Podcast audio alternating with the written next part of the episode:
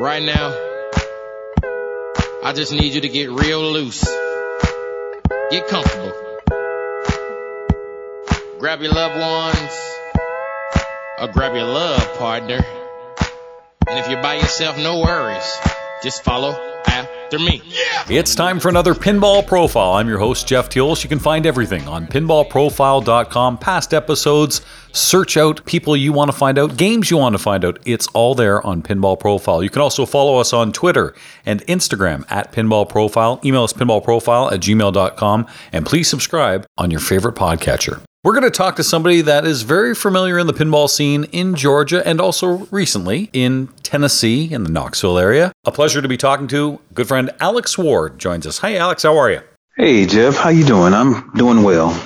I'm doing great. Uh, thanks for coming on the program. So you're back in Georgia. Yes, and it feels good to be back. It's my home state, and I made a lot of good friends here, and I love Knoxville and the people there. Uh, it just feels good to be home. When you and I first met, I guess two years ago at Louisville Arcade Expo, you were in Tennessee and you were telling me about the growth of pinball in Tennessee, which I had no idea. Yes. At that time, there was not a significant pinball scene in Knoxville. Uh, there were pinball machines in locations around town, but there was no way to connect with the people there. And I just stumbled upon a place called Token Game Tavern one day when I was first looking to go to a home improvement store. And I saw a sign just flapping on the corner of, a, of the road by the traffic light and it said Token Game Tavern. And I just thought I'd go take a look inside. I opened the door and I found out that they had just opened a month before or a few weeks before I moved to Knoxville. And they had, I believe, four pinball machines, a host of arcade machines, uh, board games, lots of food and it looked very enticing. So after I finished looking around, I looked at the group behind the bar and said, I'll be back. I just walked out and a week later I came back and the rest is history from there. I started meeting people and playing pinball and telling what I knew about pinball and where I was from. And it was maybe two months later we had our first just a random tournament of people coming in to get to know each other and it was a nice crowd. So that's when we started kicking around the idea of having a, a league or at least learning how to have a league there. And before you know it, I believe our first tournament we had, it was unsanctioned, just word of mouth and starting a, we had a Facebook page, Knoxville pinball players. And we just said we're going to have a tournament, a league and we'll start unsanctioned so everybody can get familiar with the rules and how it works and what competitive pinball feels like. And that first day we had about 30 people. Wow. They brought friends and family and it was on a Tuesday night because it was their slowest night and everybody was excited and wanted to play and it just grew from there. And every week it was like that. Every Tuesday it was so many people. We were just having a great time. The next thing you know, there's happy hour on Tuesdays. The next thing you know, after that, there was free pinball on Tuesdays after five, and it just expanded. And next thing I know, we I met a couple of people from Suttree's bar, and they had a few machines there. And I remember them saying, "Well, we got way more machines than you expect that we would have down there." And before I knew it, we were expanding the PAM tournaments downtown in Knoxville, and that grew the scene even more. George Talley is the guy's name. We became good friends. Uh, he's an excellent pinball player. Every week you could play free after five on Sundays at Suttree's, and you could play free on Tuesdays at Token. And I think with that incentive, it helped people relax and learn the game of pinball without any pressure. And what a great introduction, too, because you want to fork over a lot of money to a hobby that you may or may not enjoy when it's free. What do you got to lose but time? Exactly. And that's, I believe, making people comfortable with coming in and, and seeing that it's a friendly atmosphere. And I believe that Token Game Tavern had a very family friendly atmosphere. it wasn't, it's not one of those type of places where it's a bar first. It was more of a social aspect because of the way they themed the restaurant, the bar, the gaming. They had different nights of tournaments, cosplay nights. They even had a D&D live gaming area, couches and consoles. And at the bar, the TVs are playing consoles. You, you just get a wireless controller, have a seat at the bar, play a game, have a drink, have a snack. And when it's that much geekdom in one building, you're not going to get many wild people that are not uh, similar to you there. It's, it's going to be a lot of like-minded people who just want to have fun and enjoy the things that they love, you know. One of the aspects of it was that it's one of the quietest bars with noise, but it's quiet and you can hear yourself and there's no smoking and I rarely saw anybody belligerent. When I say rare, I mean maybe once out of an entire year. And that I think says a lot for a group of people running a bar that is a pretty amazing story how quickly the Knoxville scene grew. And I know there's pinball activity in Memphis and also in Nashville. And Tennessee is a state that really enjoys their pinball. There's a lot of good people there. But you're back in Georgia now, and that's another place that has a great scene. I know you were headed to Pinburgh this year, and I think you were going to bring your daughter too. Pinburgh this year was going to conflict with a major Georgia event there in Pinvasion.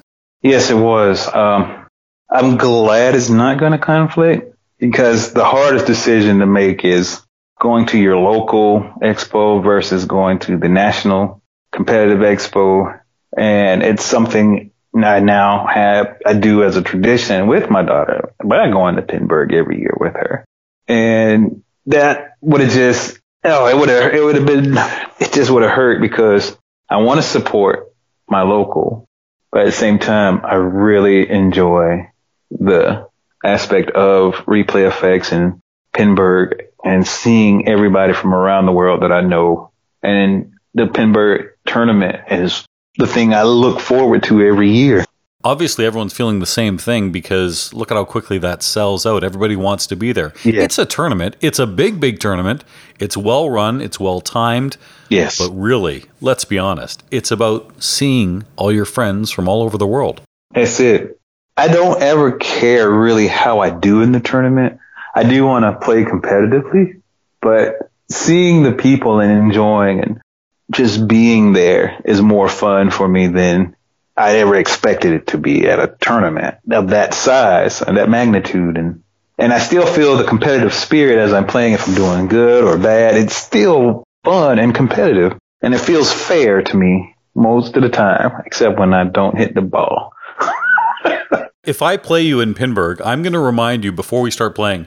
Hey, Alex, do you remember when you said you just you don't really care about how you do competitively? So you know, don't put in your best effort. Just have fun. We'll talk. It'll be social. That's the experience you're here for. You know, just if you, you just go easy on me. I'm going to remind you of that. Well, Jeff, I have to tell you, when I look at the rankings, when I peruse the IFPA, I see you're ranked higher than me. And there's nothing better to me than to give it to you every now and then. yeah. It's so funny you say that because whether it's through Pinball Profile or, you know, just being at a bunch of events, being fortunate enough to MC a few events, there's a target on my back for sure. I might have a big mouth once in a while. So I just want you to know those are hard earned rankings. Those are hard earned points because I've got targets on my back. you make me think about the time you and I were playing dollar games at LAX. You got a good memory. And um, we were just goofing off back there, over there where the classics were. And I want to say we were playing Orbit. Yes, Super Orbit. this is two years ago. I totally remember that. And we were having a great time. I mean, we were putting up some decent scores for a dollar. And that last game, you destroyed me. And I just watched that dollar disappear. And I wanted to try to win it back. And you're like, nope, I'm going to frame this dollar. oh, it's totally framed. Absolutely. Yep. I was like, well, this has been great. you know, I finally meet the, the podcast dude. That's all I knew you as. It was just, it was so much fun, you know. It, you never know who you're going to meet and, and end up being friends with at, at pinball, period. But it's just those kind of things that I love to remember about being in a tournament. I may not remember where I placed, but I remember how much how much fun I had. well, you gave a good example of what happened there in the Knoxville scene. A lot of like-minded people got together and certainly were interested in the games, in pinball machines, in not necessarily the bar aspect, but more of the social scene. And that's carried over to other places as well. I know Portal Arcade's not too far from you, and uh, Brian does a good job there. And I see that they're open, so we should uh, make mention of that. And they've got the great safety precautions that should be during COVID 19. But we certainly want to mention if you're in the Atlanta area, you, you might want to check out Portal Arcade. Yes, we were talking about Pinvasion conflicting with Pinburgh this year. Obviously, neither are happening. I have not been to Pinvasion. I know you have. Yes. It's obviously somewhere I've got to get to because I hear it's great. Yes. And the thing is, um, I think they're going to do more Pinvasions at another area besides at Southern Fried, but I can't confirm or deny that because it's been a while since I've been in the scene and keeping up with it. However, Brian always runs an excellent tournament. And when I was in the Pinvasion tournaments, they were always highly competitive and a lot of great players come to be in it and it's become more valuable in ranking points if that's what you're after.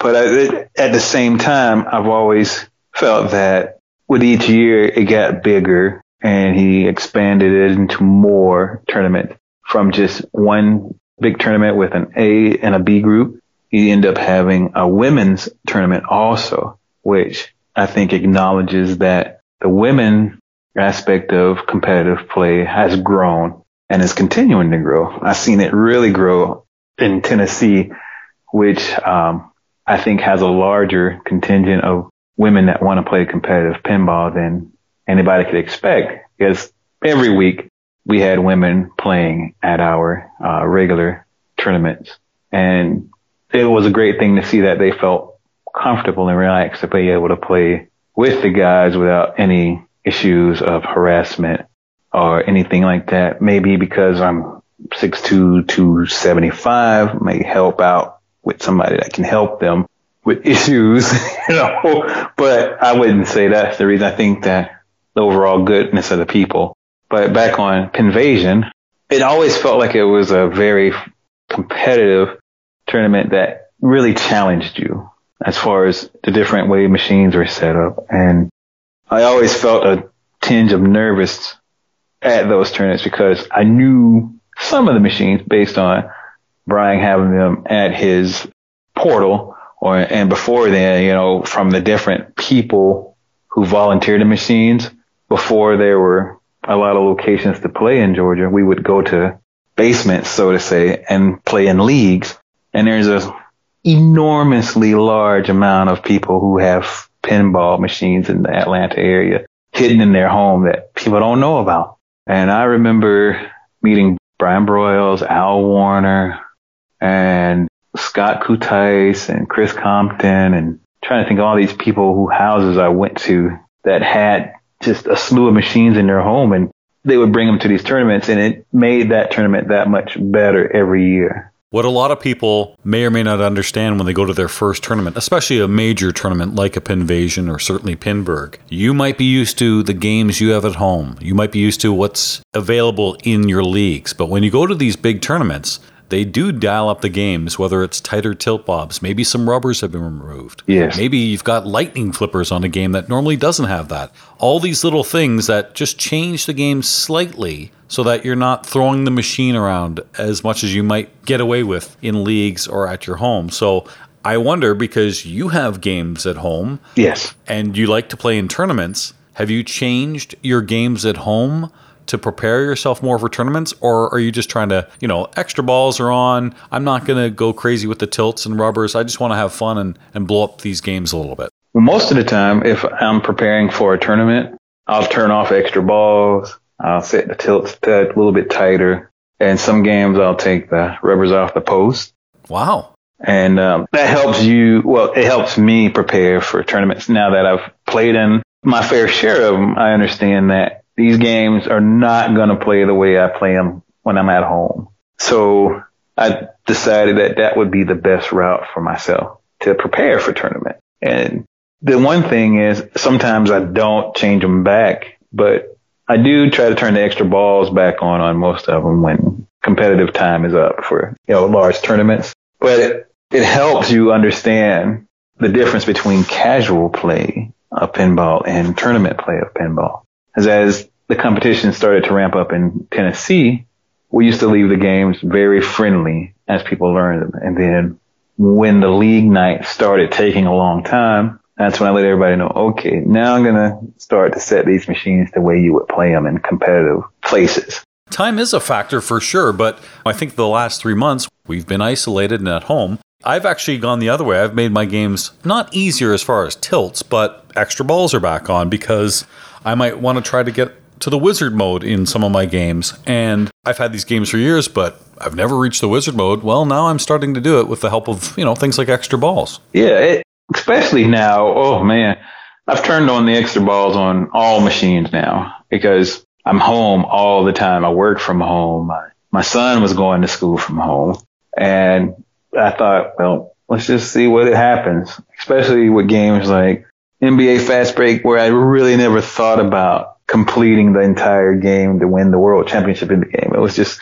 a family fun game to play. And so I've, I've turned extra balls on and added a way where you get a certain amount of points, then you'll get extra ball instead of a, a free game. Mm-hmm. Something to achieve. I know you have Mata Hari, and if you turn extra balls on that game, you can be there for a long time. Yes, but if you only put on one extra ball and only make it one way to get the extra ball, okay, all right, competitive. You know, make make sure you complete the lanes. I think it's five times in order to get that one extra ball. And that can make the game that much more challenging. By completing A and B lanes, Yep. I think it's five times to get the extra ball. And that makes that the only way to get the extra ball and get one extra ball. And that keeps it very competitive, but at the same time, a lot of fun. What about some of your other games? I know you've got Space Station, Comet. What else do you have? Um, I also have Dr. Dude, and I leave that one at a very friendly play, as it's it can be brutal on its own for no reason. mm-hmm.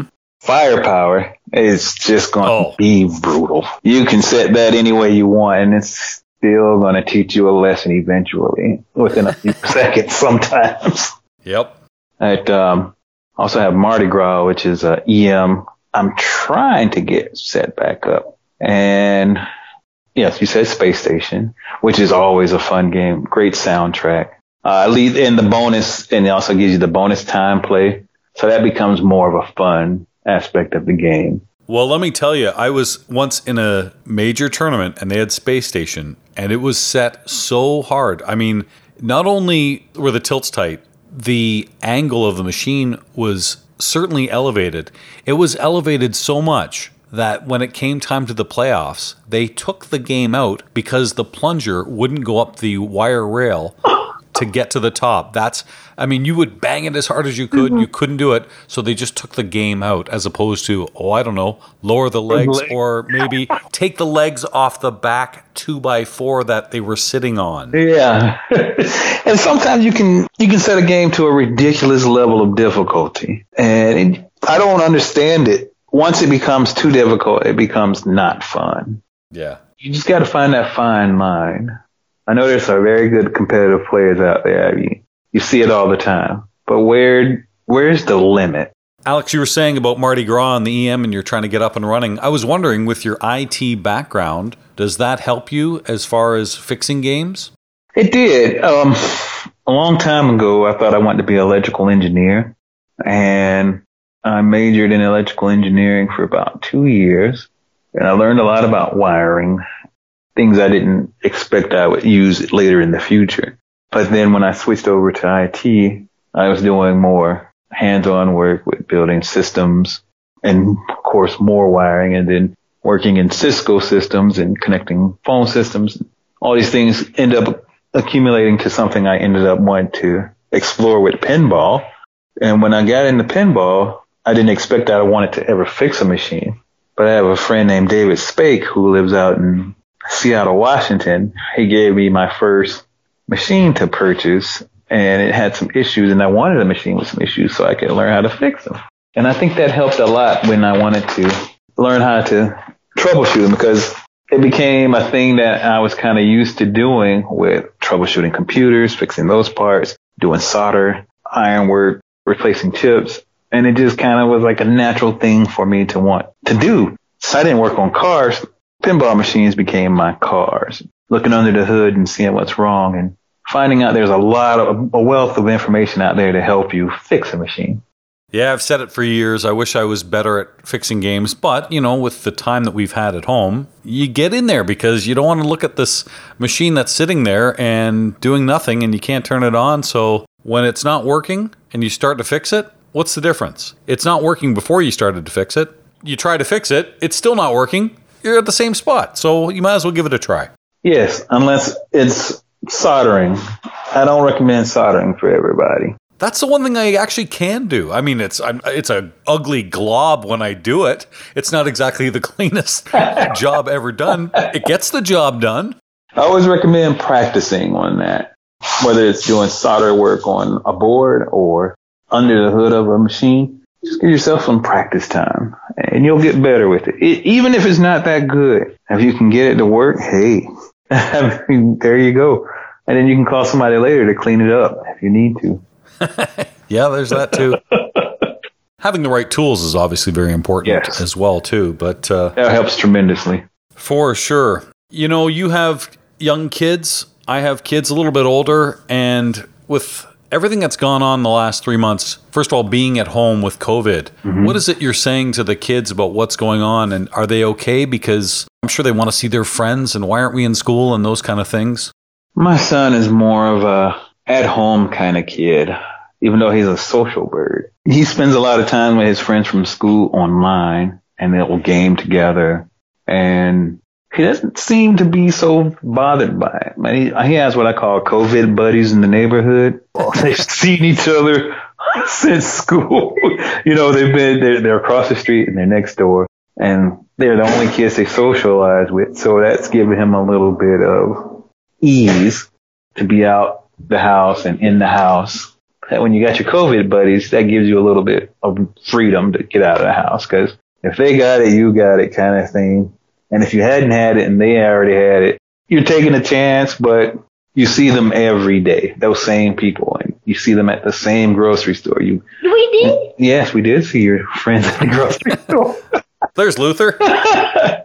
and um, we always practice wearing masks when we're out in public. When we get home, you can relax. And he always hand sanitizes after we come out of the grocery store. And then when we get to the house, he washes his hands thoroughly and it's become a routine. It's the new normal. He always questions if we're going to go somewhere. Do we have to get out? He's like, no. Can I stay in the car? Yes. We're going to go through the drive through. Great. Yeah. Yeah, that's that's the new thing. The new normal is he's actually a cleaner person now. Hey, uh, that's good. yeah. no, you were clean before. I mean, you were a kid that play outside and get dirty all the time, but now you you wash up, you wash yourself thoroughly. It makes me very happy. That's what I'm making by myself. you're making yourself naked. He knows how to make himself a the three and a half minute instant macaroni and cheese in the microwave, and he's been doing that for about two and a half years. Just a little inside secret here at Pinball Profile. We were recording at dinner, and poor Luther was getting hungry, and he was trying to make some macaroni and cheese, and that was a bit of a mess, wasn't it? Oh yes, it was completely made, and then it fell on the floor, and he didn't want any more. It ruined his appetite, so we went to Freddy's.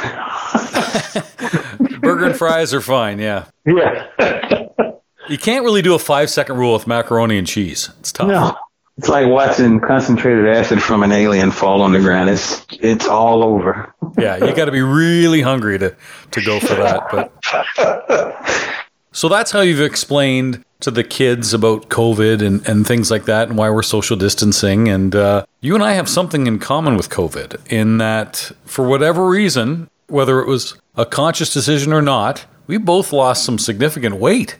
Yes. I'm down 25, but you got me beat. Yeah, I'm down 40. I was 315 near the end of the summer. I'm down to 275. Feels good, doesn't it? I mean, It does. I walk around the house, like I'll grab, uh, let's say, 25 pounds of weights and just start walking around. I'm like, God, this would suck. Oh, I was doing that every day. Yes, it's like carrying a boulder or a backpack of rocks, you know. Well, good for you. That's great. And I think all the excess cooking at home, I couldn't say it's really excess because I'm required to cook at home most of the time. But it's certainly better than eating out all the time, which was It my is. problem for sure. Oh, it's it's eating better and trying to go to bed at a reasonable time. I think that has played into it and trying to stay outside since he can't go to school. I would take him out for walks to the park. We have a, a park in our neighborhood with a couple of lakes, but you couldn't play on the playground. So I let him sit by the lake and watch the ducks and the turtles and then we would walk and run back home, just goofing off and he would ride his bike and his scooter and, and that would help with cardio and throwing the ball around with the neighborhood kids. So that, that all helped out with the workout and the eating right and going to bed. Yeah, it definitely all helps for sure. You and I were chatting on Facebook a few weeks ago, just seeing how everyone's doing, and and obviously, you know, I've reached out to quite a few people just to say how are things going with COVID and the protests, and then of course uh, we saw what happened with the tragic murder of George Floyd. And a week after I think you and I were talking, I saw you post something very wonderful that uh, I think a lot of people should read. In fact, I know Bowen Kerins asked you to share it, and he did. And it was really talking about things like silence is compliance. There's things everybody can do. And you gave a nice list of organizations to donate to, organizations to follow, numbers to call and text, petitions to sign, questions to ask yourself, action items. You just mentioned you and Luther riding the bikes and I don't know what it's like in the city you're in right now and but we're seeing protests even in where I live, in Burlington, Ontario, which is, you know, certainly far removed from Minnesota, but you're seeing it all over the world. I don't know what it's like where you are. And again, back to what we were talking about to the kids, I don't know what you would say to your kids because what you say to your kids is I don't know how to your kids are young and I don't know how to introduce some of the horrible things that we're seeing in the world to children. You know, it's, it's a conversation that evolves as you get older, especially when I was a kid. My mother would advise me on coming home on time, always calling where I was if I was going to be late. That way she would always know where I'm at because you just don't know. And growing up, not in the nicest of areas, you could see the difference in the behavior of people with the police and sometimes the way the police would behave towards the citizens. Now, I can't say it was all the time bad, but you could tell when your interaction was not good, even though you were doing what you thought was the right thing, or you witnessed somebody just trying to do the right thing and a policeman is harassing. Even as a teenager, you would see other teenagers being pushed by a police officer trying to intimidate them, not necessarily trying to hurt them, but trying to put a fear factor in them. And at 17, 18, it was a strange thing to see for myself as you always heard about it, but to witness it yourself is more disturbing than anything else. And fortunately for my son, I, I really haven't had to have that conversation with him just yet. We don't watch a lot of the news, but he is aware of racism, people, the way people are treated. He's been taught about it from early years in school since preschool. And that may be because of the school he went to was more socially aware of issues in our area. Because prior to going to Knoxville, we lived in Smyrna, which is a suburb outside of Atlanta. And we were fortunate that he was able to be in the same preschool all the way through kindergarten. And they would teach children about discrimination and have us in on those conversations. And also in the, the church we went to, they did a very good informational gathering of families and how to keep your kids safe and your community safe. It's never easy. It's a shame that your skin color can be a distraction to some people and treat you differently, whether it's consciously or unconsciously. It saddens me beyond belief. And I think of the kids because it's the next generations that are going to fix this, hopefully. And hopefully, the current generations will learn from it. We are seeing valid protests. You know, I just wish there wasn't COVID going on because of the gatherings, but these protests, people are risking their health to make change. And I love seeing people again recognize that silence is not acceptable. I hope that we're not just living in the moment and that change for the better will continue in the days, months, and years to come. But it certainly takes empathy, education, and compassion. And I hope we're going to get there. Me too. And it takes time. Everything takes time. And time is always on your side. But you have to make a conscious effort. You can't sit idle and think that because what you do today is going to resonate into tomorrow. Because that's never the case. You have to be proactive all the time. It, you don't necessarily have to be out all the time with it, but if you see something, say something, you know? Absolutely. And that's the, that begins the change. When you sit silent, it really just not only hurts people that are being affected, it also hurts you, especially if it's something you know is wrong and then you let it sit with you, then that's something you're carrying within yourself, knowing that one moment in time you could have prevented somebody from being hurt or being mentally, physically abused in that moment, whether it's because of your skin color, whether even if you're a woman being discriminated or harassed, or if you're gay or bisexual, you had a chance to stop that from happening to a person. And a lot of times people that watch it and be silent don't forget it because I see it happen all the time. It, I think I have a more awareness of it because of being discriminated against. When you see someone that is, for me, my own personal experience, someone being bullied or a woman being harassed or a person that is gay is being harassed or on the verge of being abused. As I gotten older, I, I don't sit idle. I can recall an experience. I was on the bus coming from work. It had been a long day and I was on a two hour commute going home. And there was a woman that was on the bus. This guy came onto the bus. I didn't know what was going on because I was, I had my headphones on. I was reading and I realized he was harassing her. But not only was he harassing her, he was harassing her because of her sexuality. And with her being a lesbian, he thought he had every right in the world to say whatever he wanted. But that's not the case. And I was frustrated and tired of seeing that happen. And I had to tell him, hey, she's not asking you to bother her. I don't know why you're bothering her, but I need you to stop it. And I don't mince words and I don't pretend like I'm not going to do anything. If I can't back it up, but I know I can, whatever I do, I try not to make it violence to stop a situation. But one person saying something will get the attention of others.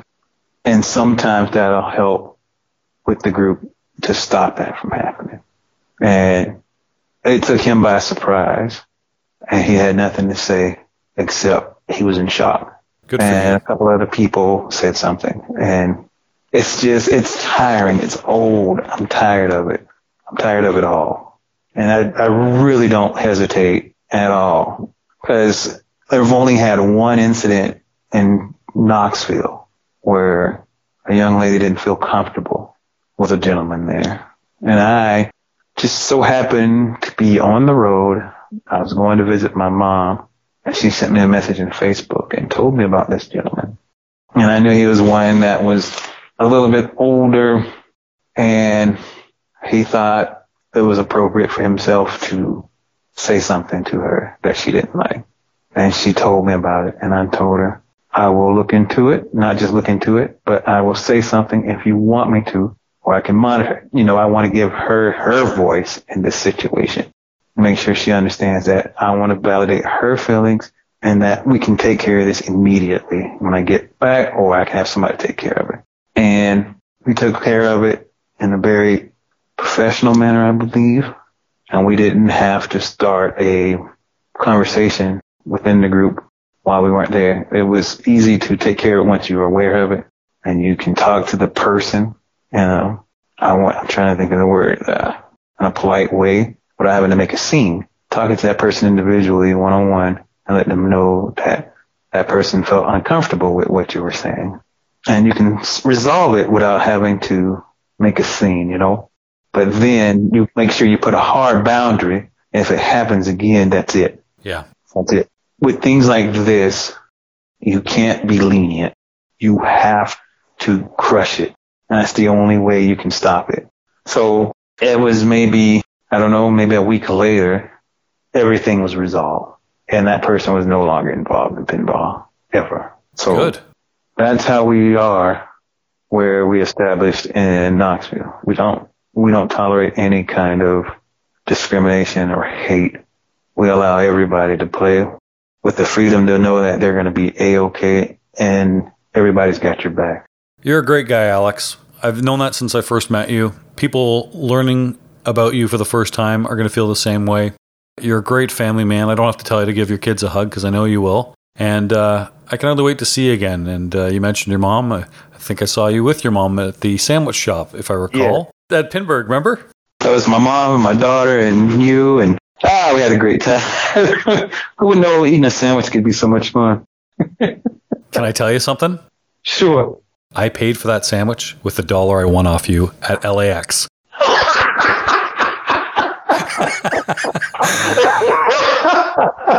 I'm just kidding. I'm kidding.